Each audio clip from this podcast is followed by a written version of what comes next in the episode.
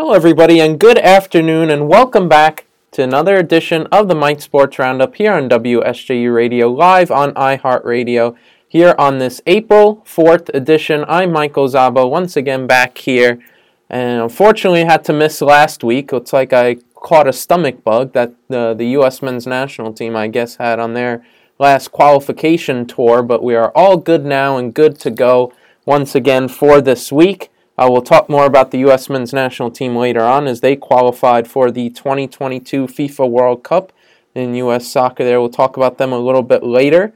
Uh, we'll talk some. We got a lot of March Madness to cover. Fantastic Final Four weekend, uh, especially that Duke North Carolina game ahead of a fantastic national championship matchup we got tonight, the final day of the college basketball season. Uh, we'll talk. Uh, we'll open up the show with that in just a couple of moments. We'll, talk, catch up on a little bit of the NFL due to the recent absences that I had last week and everything meant to get to this. Uh, but a lot of movement in the NFL, a lot of shocking moves, a lot of big moves. Uh, we'll get my reactions uh, or very late re- reactions on those uh, a little later on in the show. And of course, this week is also Major League Baseball opening day. Um, uh, a little bit more delayed than usual thanks to the lockout, but after that had all gotten settled last month, uh, we're all just about set and ready to go. So this week, opening day will begin. We'll have a full 162 games. I'll quickly uh, talk about that as the Yankees and Mets get underway this Thursday. Uh, but first, before we get started today, make sure to follow my Twitter page at underscore M Sports Roundup and my Instagram page at Michael underscore Zabo to follow all the updates regarding the show. And when they're posted to our podcast platforms, you could also follow this show on Spotify and Apple Podcasts. Each and every episode is up there, as well as you can also listen to us every Monday uh, this semester here live on WSJU Radio, live on iHeartRadio every Monday from 1 to 2 p.m. So let's get right underway. We head over to March Madness. Uh, this weekend we had Kansas and Villanova and Duke, North Carolina in the Final Four. Um, start off with Kansas Villanova. Uh, Villanova as we've seen the last couple of years, really, the only Big East team getting to that Final Four stage, the last Big East team remaining, uh, getting this far. Um, took down uh, Houston in the Elite Eight uh, to get to this point, and it took, uh, but unfortunately, did not have enough to take down Kansas. Lost 81 to 65. Of course, the big storyline coming into today was the ruptured Achilles injury to uh, guard uh, Justin Moore, the fantastic one-two punch that him and Colin Gillespie create for the Villanova Wildcats, missing with Justin Moore out. That was a massive miss for them. The, the, the storyline going in was how are they going to compensate for it? Uh, would they be able to still be able to beat Kansas and their firepower that they have? And the answer was no. It, Kansas had a, just dominated from the beginning to the end. There was a period where Villanova looked like they were going to come back, but this was a wire to wire victory for Kansas, never trailed in the game. At one point, led Villanova by 19. But listen, we all know how great Jay, uh, at this point we all know how great of a coach that Jay Wright is for Villanova and he, he, you know, no matter who's injured, he's playing on a shorter rotation this season, all this sort of stuff he's still able to find a way at least to get put his team in position. And it looked like this was going to be a real snoozer of a final four game. Uh, kansas to just run away with it 20 plus points. At one point they're up 19 and then villanova just grabbed some momentum toward the end of the first half and a bit into the second where they, they went on a bit of a run uh, ended off the half down 11. Then Kansas stretched the lead back out again. Then you had a really big run where Villanova closed it down to a six point uh, gap. And you thought the Wildcats were going to come back then, but just every time Villanova had an answer in that game, Kansas had a, uh, an equally better counterpunch for them, and they ultimately come away with the win to head to the national championship. Colin Gillespie had 17 points, in his final collegiate game. Uh, it's a fantastic five-year career that he had with Villanova that uh, featured a championship and uh, national championship in 2018. So he's now done at Villanova a, a really good performance uh, from him in a loss in his final collegiate game. Uh, Brandon Slater also had 16 in the absence of Justin Moore, uh, but as I said, the Villanova just could not compensate for his absence score uh, enough scoring wise and really on the defensive end the story of the game was David McCormack for Kansas this the center for Kansas. Just absolutely dominated the game in that matchup with him and Eric Dixon. McCormack went for 25 points was just an absolute menace for Villanova in the paint especially early on that he really helped uh, get Kansas out to that early lead um, and uh, Kansas just never looked back. But Dixon had a really tough time dealing with him. McCormack just absolutely dominated uh, the matchup. Uh, Ochai Agbaji had 21 points on 6 of 7 shooting, really efficient uh, day from him. And, and that was, and Kansas really did all this without Remy Martin producing a lot. Uh, Christian Braun, I believe, had, had just, uh, Christian Braun, I believe, only had like 10 points although he had the big dagger uh, turnaround three. Fantastic shot that was. So you feel like Kansas really they weren't even firing on all uh, on all cylinders numbers wise what you know what Remy Martin could be able to do or Christian Braun can be able to do. Um, think there's uh, more of a gear that Kansas can hit going into tonight. Uh, we'll, we'll circle back to them in a sec, but let's move over to Duke and North Carolina, the matchup really lived up to the hype. All these years, all these decades, Duke and North Carolina faced, faced off against each other. Matchups that have featured future NBA All Stars, future NBA Hall of Famers, um, great coaches down the line, whether it was Dean Smith way back when, Coach K throughout these last 42 years uh, on the sidelines for Duke. There's Roy Williams uh, for North Carolina most recently. Now, this year, Hubert Davis executing a fantastic late season run and as an eight seed has North Carolina all the way through to the national championship. It's just, it was a fantastic matchup that lived up to all of its hype that Duke, all Duke and North Carolina, all of these years that they've been going against each other, and one of the most, and the biggest rivalry in collegiate sports, and certainly one of the best rivalries in all of sports, uh, never had gone up against each other in the NCAA tournament. So this matchup had even more of a spice to it. Um, and it lived up to the hype. North Carolina um, comes out with a 4.81 to 87 victory, a game that was back and forth from the beginning. Uh, Caleb Love had, tw- uh, uh had led the game with 28 points for North Carolina. Uh, Armando Bacot with yet another double double, 11 points, 21 rebounds before he fouled out late on. Paolo Banchero for Duke had 20 points. Trevor Keel surpri- with the surprising 19 points, but unfortunately Duke comes up short. And that is it for Coach K's career. Um, you know, I, I, listen, I think Coach K's career and legacy is absolutely cemented. None of this can be disputed. I'm not going to sit here for the next 20 minutes and serenade Coach K and uh, a fantastic career. He's had everything that has been said, whether it's on this NCAA tournament run, this farewell tour of a year, or years before. Everything ha- that can be said has been said. So, my abbreviated version is Coach K has been a fantastic coach over the years. 42 years under Duke ha- has been absolutely amazing the way he's built Duke, the way they conti- uh, the continued sustained success they've had over the years, the impact that Coach K has had on college basketball and having a hand in growing this game over the over the last few decades. An absolutely fantastic career, bar none, arguably the greatest coach in college uh, sports of all time. Fantastic career to him. But going out like this, where North Carolina really gets the last laugh, being the ones one to end the storybook uh, to stop the storybook ending, uh, to be the one to end Coach K's career. Um, you know, I, there's just something of a last laugh in that rivalry for that. I, I, that's a real notch on North Carolina's belt in terms of the rivalry.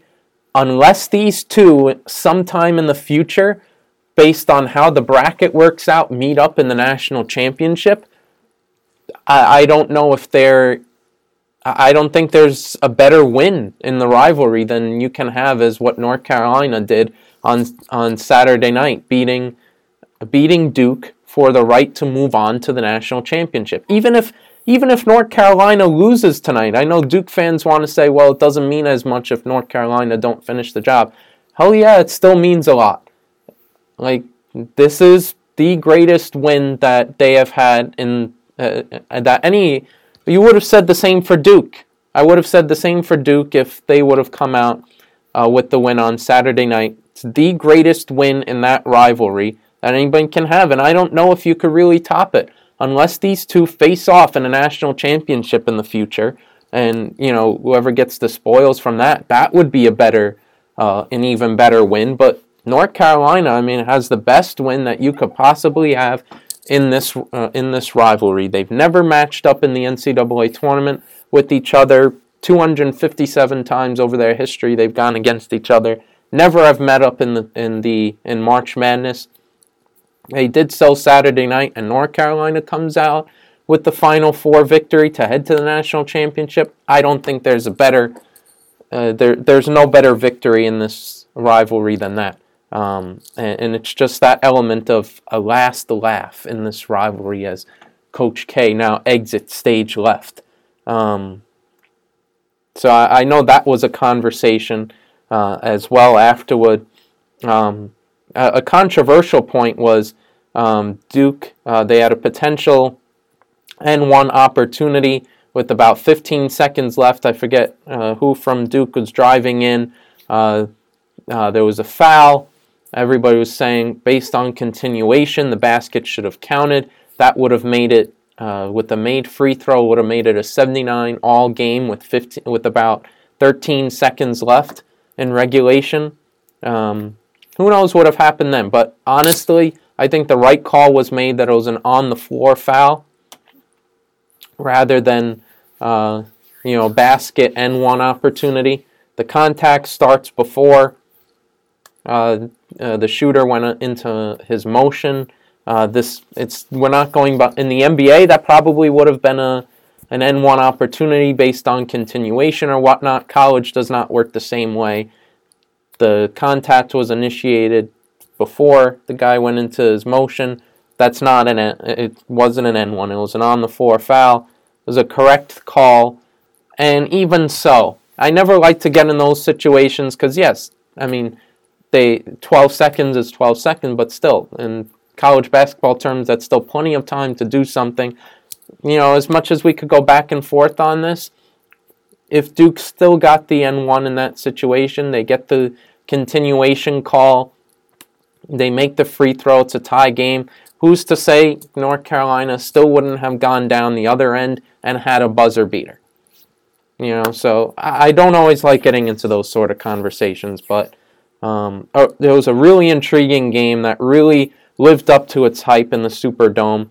Um, but uh, North Carolina comes away with the win. So tonight we have a great title matchup final day of the college basketball season. Who is going to be crowned national champion? Kansas or North Carolina? Uh, this is the Roy Williams Bowl. You know, uh, Roy Williams got, you know, really got on to the big time as the coach of Kansas, then moved over to North Carolina and had an equally legendary uh, career with the Tar Heels. Um, so this is the Roy Williams Bowl or whatnot. Dean Smith, way back when, obviously a longtime coach of North Carolina. Um, Roy Williams was an assistant under. Dean Smith was an alumni of Kansas, so even more roots into this matchup tonight. Um, it's, I think it's going to be a pretty good game. Um, I think Kansas winds up coming out in this in this uh, in this game. The matchups to really look out for. the the biggest matchup that is really going to be talked about in this game is is the the matchup between the two centers, Armando Bacot and David McCormack. Bacot, the ACC Player of the Year, had another uh, pretty great performance against Duke, although he did have to work around foul trouble. Eventually fouled out late. Um, and you have David McCormack, who's absolutely fantastic against Villanova on Saturday. As I mentioned before, went for 25 points, really dominated the game, has really started to come into his own as the season has gone along, and certainly into this tournament run for the Jayhawks. So that's going to be a really interesting matchup. But I really, I really think also a matchup that should be talked about is the guard play. Caleb Love and R.J. Davis have both ha- have had stellar tournaments. You put Remy Martin, Christian Braun on the other side. That's going to be a really great matchup. Those sets of guards going up against each other. The real key in this matchup is can Armando Bacot stay out of foul trouble? It's shown when Bacot is off the floor, North Carolina is much more vulnerable defensively, much more vulnerable as a team. Not saying that they're bad, but you certainly have an advantage there if you're Kansas, something there much more to exploit. Uh, and I think that they would be a lot more vulnerable. Bacot really had to struggle with that. I believe he had two fouls at halftime, and had to work through that as the second half went along. I believe he was playing on four fouls for quite a couple of uh, minutes to- down the stretch. So if you're Kansas, you get Armando Bacot into, you go right at him, you get him into foul trouble early. I think that that's a huge advantage to Jayhawks. Big trouble uh, for North Carolina. I don't think they can contend with Kansas as much if Bacot's in foul trouble. He's a massive, massive key to them. The X factor tonight is really Brady Manek. I've spoke about it. Caleb Love went for 28 points against Duke. He's had a really good tournament. R.J. Davis, the White Plains, New York native, has absolutely been showing out as well. Uh, Brady Manek, I think, uh, can be a real X factor. Shown the ability to really uh, to really stroke it from deep, uh, hit some big three point shots in that win over Duke in the Final Four on Saturday night.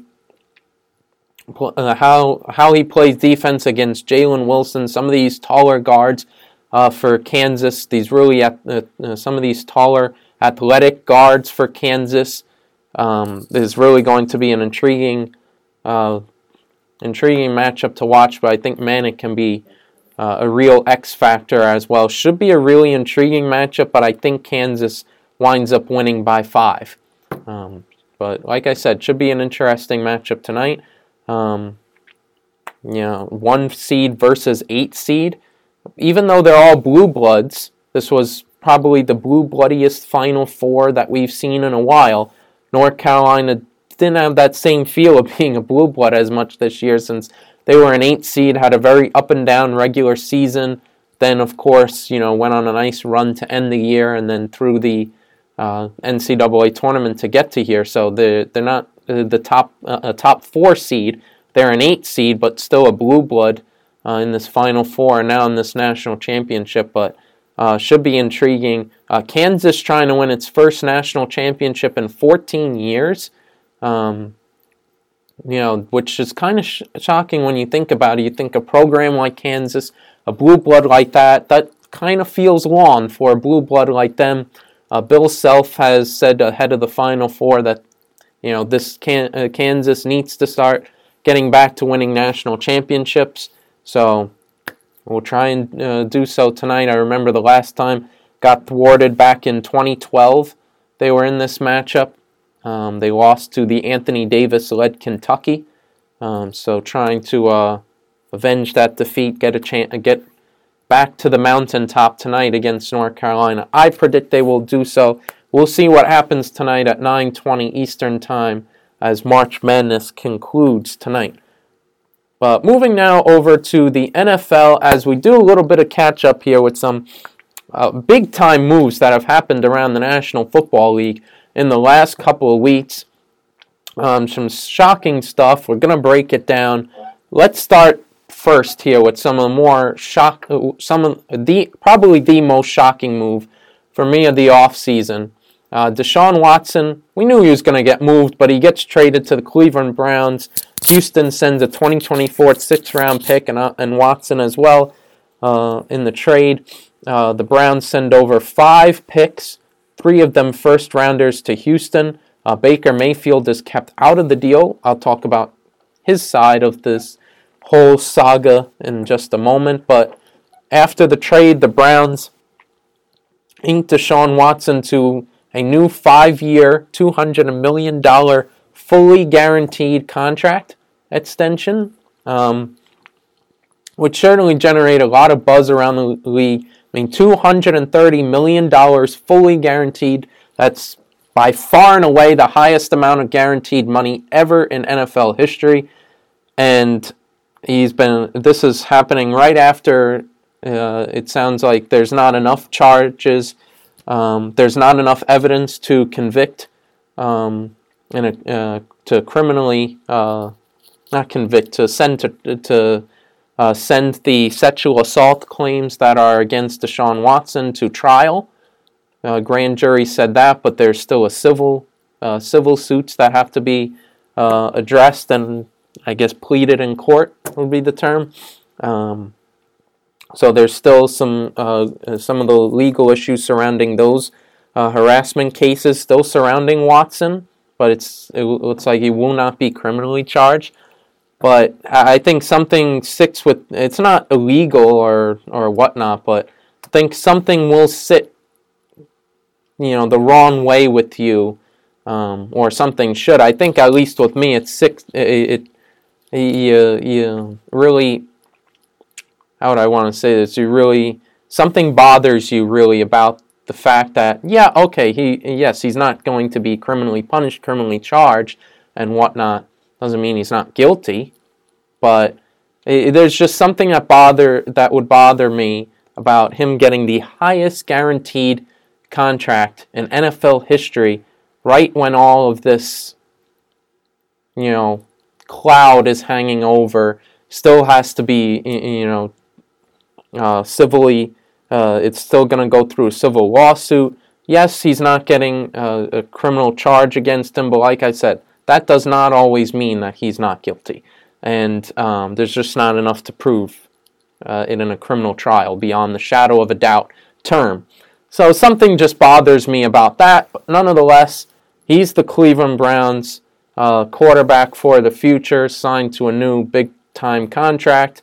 Um, you know, recent behavior or alleged behavior um, aside, which sometimes the NFL has a habit of shifting aside, but we, that's where we are. Um, so yeah, Watson out of uh, after missing last year, um, waiting and wondering to see if this case would go to a trial. It does not. Now he gets traded. Uh, looks like uh, won't. Uh, looks like he won't get any punishment from the league's office as well. Um, so it looks like he'll probably be good to go um, next year. Now with the Cleveland Browns, uh, once again, um, still staying in the NF, uh, still staying in the AFC in a very loaded AFC conference. Um, this this is something that the Browns needed to do. In the Browns' perspective, uh, uh, listen, they sent out a really strange letter about how they extensively looked into all of the situations around. I, I don't buy that they've looked into anything, which which bothers me. Like, listen, we all know you didn't look that much into it. You just know that Deshaun Watson is an absolutely fantastic football talent. You know, who cares about the rest? That's the Browns' uh, look at it, or any NFL uh, team's view of it. Uh, they just saw that point. I wish sometimes teams were more honest with that. Um, but I, I don't think there was an extensive ooh, transparency process. We got to look into this and what's going on with that. A sound, the, it's pretty much put out there. He's he's available now. He's good to go. Go ahead, let's trade for him. The Browns needed to make a move. Baker Mayfield was not cutting it. In terms of the football sense, let's look at the football sense now. Um, Baker Mayfield was not cutting it for the Cleveland Browns. His star has dramatically fallen this is a team that's ready to contend. The amount of draft picks that they've spent on their defense, their secondary especially, uh, they've got good weapons around the team, even with Odell Beckham Jr. gone. What's going to happen with uh, Jarvis Landry? Um, that's a that's another um, you know that's another thing to ponder and wonder where what's going to happen there. Um, but they they have Kareem Hunt, um, you got Nick Chubb. They've got decent weapons surrounding Watson. So, you know, here they, they really need a, another jolt back to life after Baker Mayfield looked like he was playing really well, led this team to a, a wild card appearance, nearly beat the Chiefs uh, just two years ago, uh, now two years ago. They need a jolt back into life, back into contention, into what's going to be a tough division, going to be a tough conference they needed to make this sort of move. Watson, you know, hit, uh, behavior aside, I guess now he's available. They make this big move.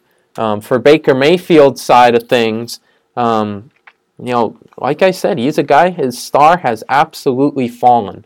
And he's a guy that needs to go somewhere where, uh, uh to a team where the quarterback situation is not really set and he can be able to compete for a starting spot. I think Pittsburgh in their same division, Pittsburgh is an option. I get Pittsburgh signed Mitchell Trubisky, but that's not locking down your position. They know that uh, Mason Rudolph, Devlin Hodges behind them, that, that's not the answer for them at the quarterback position long term. Mitchell Trubisky someone who's had experience as a starter, backed up Josh Allen last year in Buffalo. So bring him in, try and evaluate, continue to evaluate the position. Pittsburgh, I wouldn't be surprised, will probably draft a quarterback in the first round, maybe trade up in the draft. We've heard uh, whispers about Malik Willis. So do they go there or do they they take in Baker Mayfield, have a bit of a competition? If I were Pittsburgh, I'd I'd opt for the draft, but if just looking at Baker Mayfield's uh, situation, that could be a spot. Um, that I would also see the Atlanta Falcons as a spot. The Falcons signed Marcus Mariota. We'll talk about that in a sec, but um, the quarterback position is still really open there. I think that could be an option for Mayfield. I think the best position really is Seattle for him, where he's compete where he would compete with Drew Lock, go to the NFC just like with the Falcons option. Go to the NFC, get out of a loaded AFC conference, go to the NFC onto a Seahawks team that is all over the place in terms of they've you know moving on from Russell Wilson, um, you know. Uh, star linebacker Bobby Wagner left. What's their defense going to look like? There's still a lot of holes on that team with their offensive line. Um, some parts their defense. Um, but they still uh, there's a lot of uncertainty surrounding is DK Metcalf or Tyler Lockett going to be traded or are they holding on to those pieces? So there's a lot of uncertainty there in Seattle, but I think they could lock uh, not lock down the position. I think they could bring in some competition, do good to bring in some competition in Baker Mayfield, um, compete with Drew Lock. I think he'd have a real good chance to earn that starting spot and then go from there. I think that would be uh, what's best for both sides, really, in Mayfield's situation. Uh, move on now. Davante Adams got traded to the Las Vegas Raiders for a first and second round pick sent back to Green Bay. And he, right after he gets traded, Adams uh, signs a five year uh, contract extension with the Raiders, valued at 28 million per year. Uh, 67.5 million of that deal f- is fully guaranteed. Um, shock, absolutely shocking move. Uh, we thought for a long time that the speculation surrounding Aaron Rodgers, will he or won't he come back this season to Green Bay? We thought a lot of what Davante Adams' future looked like was going to depend on Aaron Rodgers. That was what the reports were saying. That's what it seemed like what was going to happen but not the case as Adams really expressed to Green Bay that he was not going to play out this season on the franchise tag. His free agency impending said He's not going to play in the franchise tag whatsoever. In the past, doing that has been a real curse for wide receivers. Um, you get injured in the franchise tag year, and then you, you lose out on a contract in free agency. Um, so it's been a curse beforehand, so didn't want to do that, wanted to lock down a long term deal. Now, looked like there was no momentum in terms of talks. Um, he was determined, I guess, to, to hold out if that's what it came to. Um, but in, instead, Green Bay just uh, you know cuts its losses and sends Davante Adams over to Las Vegas and the AFC with the Raiders. I mean, fantastic ad for the for the Las Vegas Raiders. First on the Green Bay Packers side of things. I mean, how funny is it you know, Aaron Rodgers, this whole drama, this whole saga, we all thought, okay, Davante Adams is going to come back. If Aaron Rodgers comes back, it's going to be seamless. Uh, you know, the band's going to be back together once again and move along from there. Once, uh, once uh, Aaron Rodgers and the Green Bay Packers announced that he'd be back, we'd figure that would happen. But instead, you know, the the timing, the the timing of how long it took Green Bay to spend their energy, convince Rodgers to come back, they lost out a lot of time to negotiate a deal with Adams. They came right up against the, the deadline uh, where they had you had to give a franchise tag. Um, obviously, you, wouldn't, you weren't going to give him the franchise tag because Adams said he wouldn't want wouldn't play on it.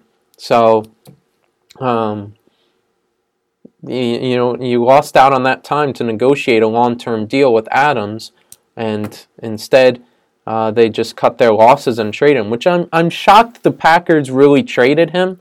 If I were the Packers, you franchise tag him, give yourself some more time to negotiate a long-term deal. Um, really make him sweat a little, maybe not even give him a franchise tag, just make him sweat a bit. Um, if he did want to hold out, you, you, you keep on letting it go till the draft or whatnot. You know, make make him sweat a little bit. Um, try and gain some leverage in negotiations rather than you know they just trade him right away, cut their losses, and they get a first and a second round pick back in exchange. They'll probably draft a wide receiver. I'm guessing with um, their first round pick. I believe the Packers have like four or five uh, picks uh, between the later first round and like the early third round or something, and the top 60 picks or something like that. I believe they have four or five picks, something like that. Um, so now they have a little bit of draft capital. Uh, the Packers built in. Um, so I think somewhere there they'll probably draft Adams' replacement. But what a massive blow to the Packers! That I mean, Rodgers, I'm sure too, was a little bit blindsided by all of this. Uh, you know, he now he lost out on his top wide receiver partner, Rodgers Adams. That connection was absolutely money these last couple of years, and now that's gone. Um, and it's pretty much for the same amount of money that, um, you know, it's not like Las Vegas, you know, absolutely blew Green Bay out of the water in terms of a, a money offer. I think Green Bay was right around that, but um, I, I, think they were a couple million off, not that much or or whatnot, but uh, I guess it was not enough for Adams, or he just wanted to get out of there in general. Um, but you know, Rodgers' cap hit, you know, hurt hurt them a bit too, um, in terms of what they could do.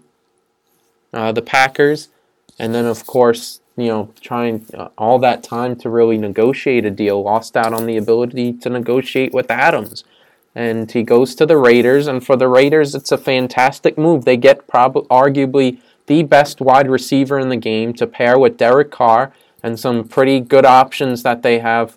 Uh, they now have a really great receiving corps around Derek Carr. With now you got Adams, got Hunter Renfrow, uh, you got um, Darren Waller, great tight end. Uh, Josh Jacobs, a really good running back. Um, you know, solid defense led by Maxx Crosby, uh, the pass rusher. Um, th- this is going to be a really, a really good Las Vegas Raiders team, a really in a really good division. The AFC West is going to be the best division in football next year. It's going to be absolutely exciting. Uh, top to bottom, all four teams in that division uh, going for it. Um, we'll get to the Broncos in a sec with their big move, but I mean that that should be a really uh, intriguing um, uh, division. And uh, you know the Chargers also upgrading, uh, getting some big um, acquisitions on defense, improving there. So this this that division is going to be absolutely amazing. And it will be a shame that probably one, team will be left out uh, of the playoff running. Um, but yeah, big move there, Davante Adams uh, to the Las Vegas Raiders, and then staying in the AFC West, another big time move, and that was the Kansas City Chiefs trading Tyreek Hill to the Miami Dolphins in exchange for five picks coming back to Kansas City. And immediately after the deal, Miami inks Tyreek Hill to a four-year, four-year, $120 million extension, uh, with 72 million of that fully guaranteed. Um, shocking. Uh, this new, this news really developed quite quickly. It was a week and a half or so ago. Uh, it kind of developed all in a really crazy flurry. Um, you know, just you know, just one morning, a week, a week and a half or so ago, um, if I'm correct, uh, you know, the news just started coming up in the morning that you know talks between Tyreek Hill and and the Chiefs on a long-term deal are stalling, not progressing. Looks like there may be a trade. Jets fans were, for a time, were starting to live in dreamland that they had a chance to land Tyreek Hill one of the best wide receivers in the league. It looked like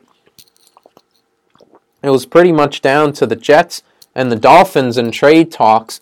Uh, and for people who are saying Joe Douglas, the, the New York Jets general manager, didn't do enough to try and go out and and acquire Tyreek Hill, he did absolutely enough. Kansas City accepted the deals from both New York and Miami. From the from both the Jets and the Dolphins, they accepted both deals, so they obviously liked what they were getting back in both deals. It was ultimately Hill's choice of where he wanted to go, and when asked the question of how close the decision was, he said, "The Jets, who?" And so it was, uh, it was Miami all along. Um, and so instead of the Jets uh, fans starting to live in dreamland about getting one of the best wide receivers uh, in the game, they now have to figure out a way to stop him twice a year uh, this upcoming season and for the next four years now that he's got that big extension. so, yeah, Tyreek Hill now joining the Dolphins. Another really great wide receiver corps to help out Tua Tagovailoa. Um, you got Hill, now you got Jaylen Waddle. You got a pretty good duo there. Um, DeVante Parker is now gone to the New England Patriots. He's been traded, um, which a really good pickup there for the Patriots. Good set of pass catchers that they have over there in New England, setting up around Mac Jones uh, for next year. Really solid group there uh, in New England. Um, uh, and the Dolphins, good duo, I think, with him and Waddle. Uh, a lot will hinge around the development of Tua Tagovailoa. He's had a lot of issues with injuries, had a lot of issues with accuracy, but under Brian Flores seemed like he was improving. The team was going somewhere, had two winning seasons. Then, of course, the whole debacle, him getting fired this offseason. Now you have Mike McDaniel coming in. Interesting to see what that Dolphins offense will be under a new offensive minded head coach in McDaniel, who's coming over from the 49ers system. And we know how great Kyle Shanahan is as an offensive innovator and that whole system there in San Francisco. Uh, so we'll see. A really interesting move there. I mean, for the Chiefs, this is what happens when you uh, had to sign Patrick Mahomes to a 10 year, $500 million contract. And, you know, Mahomes carries a cap hit of 50 million on your cap. It's a lot to hold on your cap. This is what happens. You're going to have to, to when you're in a hard cap sport and you sign your quarterback to a contract like that. So what's going to happen is you're going to have to let a talent uh, like Tyreek Hill go with the money that he wanted uh, uh, to get to get paid. So uh, it's going to be interesting. The narrative around Patrick Mahomes is that we know he's a great quarterback. For all these years, that, that dynamic, that duo be, between him and Tyreek Hill has been so fantastic uh, for these last couple of years that Mahomes has come up in the league. Now the question will be, how well will Mahomes do without Hill? How well, how good will that offense continue to be? The converse, uh, the connection now really is Patrick Mahomes to Travis Kelce, but what else is going to surround that uh, uh Mahomes and that offense? Uh, how how are they going to really replace the production of Tyreek Hill? If not at least with if not with one person, at least in the aggregate with a couple of people. They've brought in Juju Smith Schuster from Pittsburgh. you got some other guys uh, who are pretty solid as well in the receiving corps in Kansas City. So interesting to see uh, what takes place there now that Hill is gone from the Chiefs. You also had Matt Ryan traded to the Indianapolis Colts. Uh, very Philip Rivers esque move for Indiana, uh, for Indianapolis. Um, a very Philip Rivers esque move that they made a couple of years ago. An aging quarterback looking, you know, maybe still has some juice. Put him around a really good offensive line and some solid weapons. Uh, see what they can do. This team should, the the coach should be a playoff team. I think Matt Ryan can give you enough under this really good offensive line that uh, the Indianapolis Colts have. Um, they got some good pass catchers. You saw Michael Pittman Jr. really uh, start uh, to tap into his potential. Um, T.Y. Hilton, when he's healthy, is a pretty solid receiver as well. Jonathan Taylor was a borderline MVP candidate with how good he was as a running back last year. They have a good, uh, a pretty solid defense as well. That, that team last year should have made the playoffs instead of having that collapse and debacle in Jacksonville. Um, this team definitely should make a pl- uh, make the playoffs in a, a, bit of a weaker division in the AFC South, where they're really con- just contending uh, with uh, Tennessee in order to for the division championship and uh, to get to the playoffs. Um, so a good move, a good move there for Indianapolis, but I think there there was a lot better out there. Um, last year, you know, there was the talk they should have jumped in more on the Matthew Stafford trade. Um, I think uh, um, I I was kind of surprised they went with this sort of a move, Indianapolis, rather than Jimmy Garoppolo. Uh, make what you will of Jimmy Garoppolo. He is a winner. He does win you games when he is healthy. Uh, so I thought that's that would have been the route that the Colts went, but instead they go with Matt Ryan. Uh, a high risk, kind of high move for uh, a veteran uh, aging out of his prime, trying to squeeze out the last juices like they were with Philip Rivers. Uh, the Falcons, in turn, signed Marcus Mariota to a two year, $18 million deal.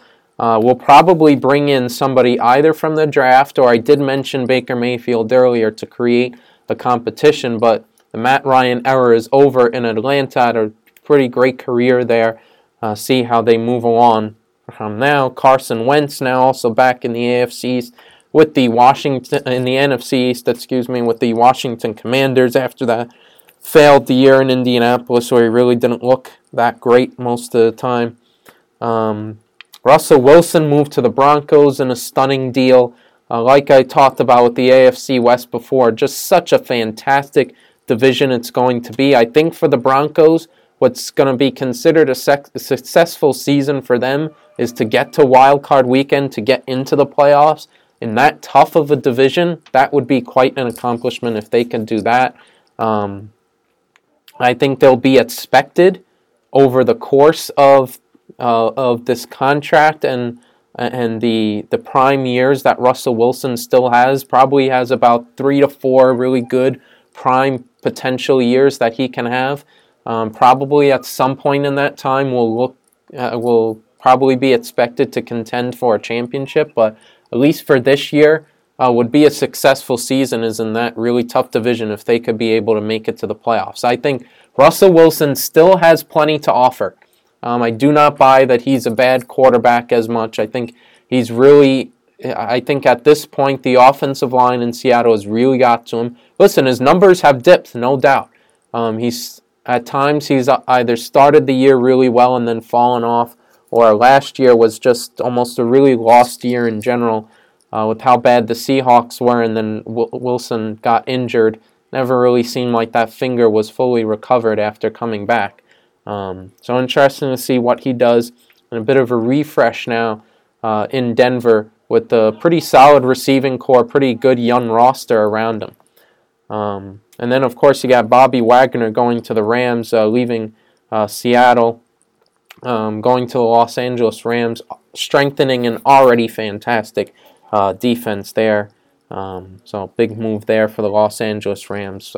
We'll talk more about the NFL, talk about more about the Giants and the Jets in the next coming weeks as uh, the draft is about 24 days away. So, we'll talk a little bit more about that in the next coming weeks. Moving on now uh, to U.S. men's national team, uh, who we've talked about sporadically on this show as they've gone through uh, their 2022 FIFA World Cup qualifying, uh, CONCACAF qualifying cycle. Um, so last Wednesday, the U.S. men's national team, U.S. Soccer, officially qualified for the World Cup despite suffering a 2 0 loss on the road to Costa Rica. Uh, but they do finish out the cycle sitting in third in the standings on 25 points, advance, um, advance to an auto uh, bid qualifying spot based on goal difference. Uh, we're better than Costa Rica based on goal difference.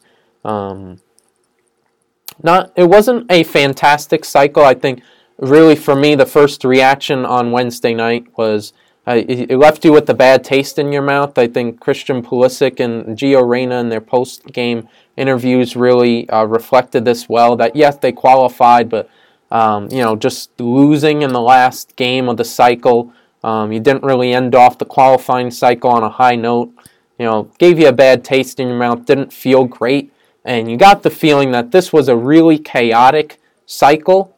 Um, this is a uh, uh, listen, CONCACAF is tough, no doubt about it, but this was a U.S. men's national team that was extremely talented and probably should should have been better in the in the standings. Um, we talked about the draw, uh, not being able to beat Canada at home, tying with Canada at home.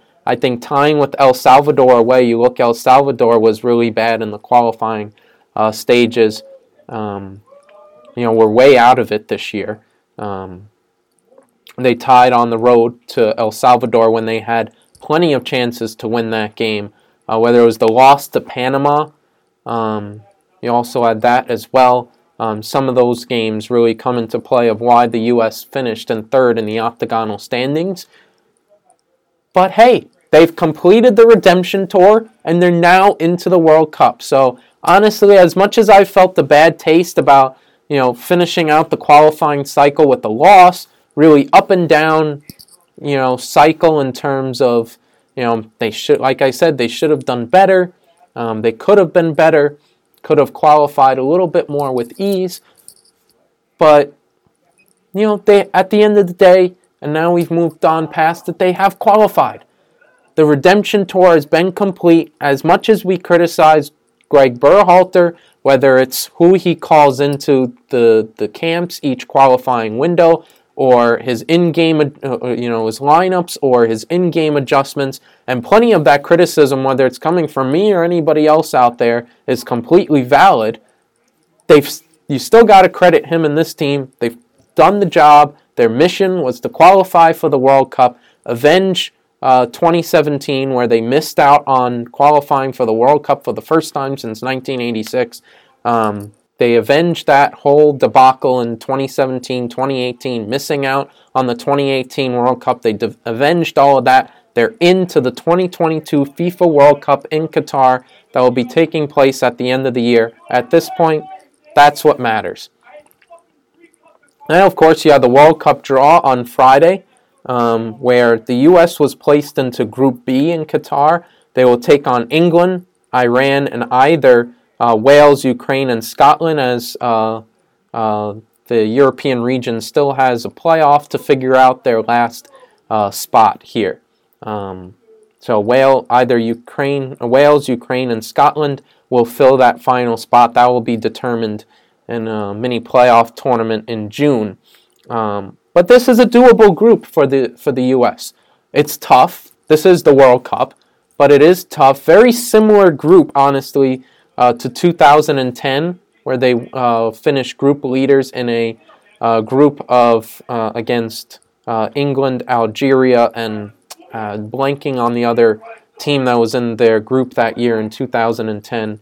Um, scored a big one nothing one one tie against England that was dubbed in the newspapers a U.S. win, a 1 1 win. Um, you know, is how big and historic of a result that was. Um, then they beat Algeria, of course. Um, I'm sorry, I'm blanking on the other team. I think it may have been Ghana in the group, um, in the group that year.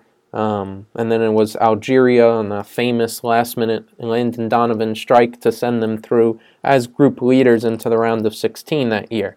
Um, so this is sort of a similar group. Again, of course, playing England, harking back once again to that 2010 matchup that I just alluded to, um, where it was 1 1. Uh, Clint Dempsey uh, with a, a, shot on Robert Green that f- he fumbles and it goes into the net uh, to get to have the U.S. steal a point against the likes of Steven Gerrard, Frank Lampard, Wayne Rooney, and the like. Um, so you know, it should be a really good matchup there. That will uh, the U.S. and England will be the second game of the group stage for the U.S. First up, they'll play Iran on on the opening day. Um, second game will be against England, which will be on Black Friday, and all the U.S. games in the group stage are at 2 p.m. Fantastic sl- uh, slot for TV time. Uh, fantastic slot should be a massive amount of viewers, especially for that England game with everybody home, if unless you're shopping uh, for Black Friday at 2 p.m. Uh, should be a, a, really great number in terms of viewership. Um, it should be a really good game. Iran and then either Wales, Ukraine, and Scotland in that group. Like I said, it's going to be a tough group, but it should be really it, it's doable to advance for the U.S. Interesting to see how they continue to prepare this summer they, of course, have the nation, the CONCACAF Nations League tournament that will take place in June and July. Gregg Berhalter expressing that he'll pretty much be bringing a full strength team uh, for that, which I think is good. I think thanks to COVID and a shortened qualifying cycle, uh, this team hasn't really still been able to fully gel, whether it's because of injuries, like I said, COVID and not having a ton of friendlies, and then this qualifying cycle that's been uh, shortened uh, and condensed. I think they can need to really have some more time together. So I think it, uh, that uh, not a bad idea to have a full strength lineup for the Nations League, although you really wouldn't want to get anybody injured ahead of the World Cup in November. Um, plus, I think they should really test themselves well in a fr- in bunch of friendlies throughout the summer and early in, on in the fall. Um, you know, so really interesting to see how they prepare. CONCACAF Nations League draw taking place tonight. Again, that tournament will take place in June and July. But hats off, credit to Gregg Berhalter, U.S. men's national team. They've qualified uh, for the World Cup. We'll talk about those guys uh, really in the summer and next semester, really. Um, but yep, they've qualified and moving on to the World Cup in Qatar. Uh, let's round out to today before we end off the show. Major League Baseball opening day is this Thursday. As they get back, as we get back underway a little bit later than usual, thanks to the lockout that plagued over the sport this entire winter. That got all settled. That business is all settled and done. A little bit later than usual, but we're having opening day. We're still going to be able to make up uh, and have a full 162 game season. That all starts on Thursday. The Yankees will start off in the Bronx against um, against Boston in a three game set. The Mets, I believe, will take on uh, the Nationals uh, to start off. Uh, quickly pulling up uh, their schedule here. Uh, they do start against the Nationals on the road on Thursday in a four game set to start the season uh, for the Mets. For the Yankees, I mean, it's been an okay off season. If I had to give it a B, maybe a grade, maybe a B minus, C plus. I think they could have done better this offseason in terms of who they've acquired. They've spent money, no doubt, but they've always seemed to have gone for the cheaper option. But they have upgraded. To say they haven't upgraded would be wrong. They have upgraded. Um, that big deal, uh, Minnesota, um, for Donaldson, Isiah Kiner Falefa, and then Ben Rortvedt, who is starting the year injured. Uh, because of that, the Yankees did make a trade this weekend, getting Jose Trevino from the Rangers. Um, they sent Robert Ahlstrom, minor league reliever, and uh, Albert Abreu off to Texas, which I don't mind that deal at all. Abreu had some real upside, but Yankees have a really deep bullpen, and Abreu was out of minor league options, so I don't really see the fit on the team. They have to clear space on the 40 man roster. So, and Trevino is really good defensively. Um, so I think will be a good backup catcher to Higashioka, which we'll see. He's had a really good spring training. Uh, Higashioka. Interesting to see if this offensive uh, explosion from him in spring training carries over to the regular season. And if so, that would absolutely be massive for the Yankees in the offense. Uh, they also traded uh, with the Mets. They traded Joely Rodriguez to the Mets for Miguel Castro. Really like that acquisition. I don't think this acquisition will be or is right now getting talked about enough for the Yankees in that bullpen. a really good pitcher with the ability to get into triple digits on his velocity. Um, good depth on his pitches. Really, really, uh, I think he was more famous, really, if you're a Yankees fan, watching him pitch at, with the Baltimore Orioles. For whatever reason, when he'd come on in a late game situation um, and the game is closer, for whatever reason, the Yankees could never figure him out. Um, so I think he's a really underrated reliever. Um, I think uh, is a really solid pickup for this uh, bullpen. Uh, could be a real good contributor this year. Um, but like I said, they've marginally upgraded. The infield defense is really uh, is really upgraded, shifting Torres over to, sh- to second. He'll be much better there. Kiner of a great glove at shortstop. Donaldson, solid enough. Um, and then you you re-signed Rizzo at first, so should be some solid defense, much better than last year around the infield. Um, so I think they've marginally upgrade, uh, upgraded. Uh, concerns around the pitching, uh, good option uh, to trade for in terms of starting pitching, and Sean Manaea uh, went to the San Diego Padres. So I think Cashman will go cheaper. Just find somebody at the deadline. For now, just hope Luis Severino stays healthy and can grow back into that number two role behind Gerrit Cole have some good long relievers behind him as well to reduce his workload and others as well if everybody stays healthy. I think it's a decent starting rotation staff for the Yankees, but I think there's uh, the biggest question mark. Upgraded quite a bit off, uh, uh, uh upgraded a little bit offensively. Uh, we've seen some good performances in spring training out of Kiner Falefa, out of Donaldson. See if that carries over. Kiner Falefa brings better defense, uh, brings more athleticism on the base paths. He'll steal bases and whatnot. Um, those are things that the Yankees needed to, to bring in this offseason. They have a guy who has those skills in Kiner Falefa, so I think they've upgraded. I think they could have upgraded more, but we'll see how it all works out. Um, you know, starting this Thursday. We'll talk more about that next week in the first couple of games. Uh, the Mets having some worrying signs to start the year as Jacob DeGrom will be declared out uh, four to six weeks or so with the stress reaction in his scapula and his shoulder. Um, so DeGrom has been has dealt with injury issues the last couple years. That's a major red flag for the Mets early on. Um, they have some good guys in and around the rotation to cover, but um, not having their ace that would be a massive blow uh, long term. And now, of course, I think Max Scherzer was scratched from his last uh, spring training start with the hamstring issue. He is a doubt for opening day, so uh, an even bigger worry there to not only have uh, your big time ace in Jacob DeGrom, but your massive uh, uh, off-season acquisition and Max Scherzer potentially out to start the season. That could be um, an issue for the Mets, who've otherwise on paper had a really good offseason Maybe could have used another impact bat, but overall have had a really good uh, off season overall. Mark Canha, Starling Marte, Eduardo Escobar, Max Scherzer in there.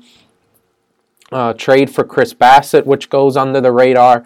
Um, they've had a pretty good offseason. I think the Mets should definitely be at minimum a playoff team. Um, I think could potentially get second uh, in this division, although the Phillies do have a really great, great lineup. Uh, I, I, am a little bit more skeptical of their pitching. Um, but we'll see. Uh, we'll talk a little bit more about both teams after uh, next week. Um, so talk about some of the first series for them and go in, in depth a little bit more on them. But that'll do it uh, for this edition of the Mike Sports Roundup. Thank you, everybody, uh, for tuning in, and uh, have a good day, and we'll see you all back here next week.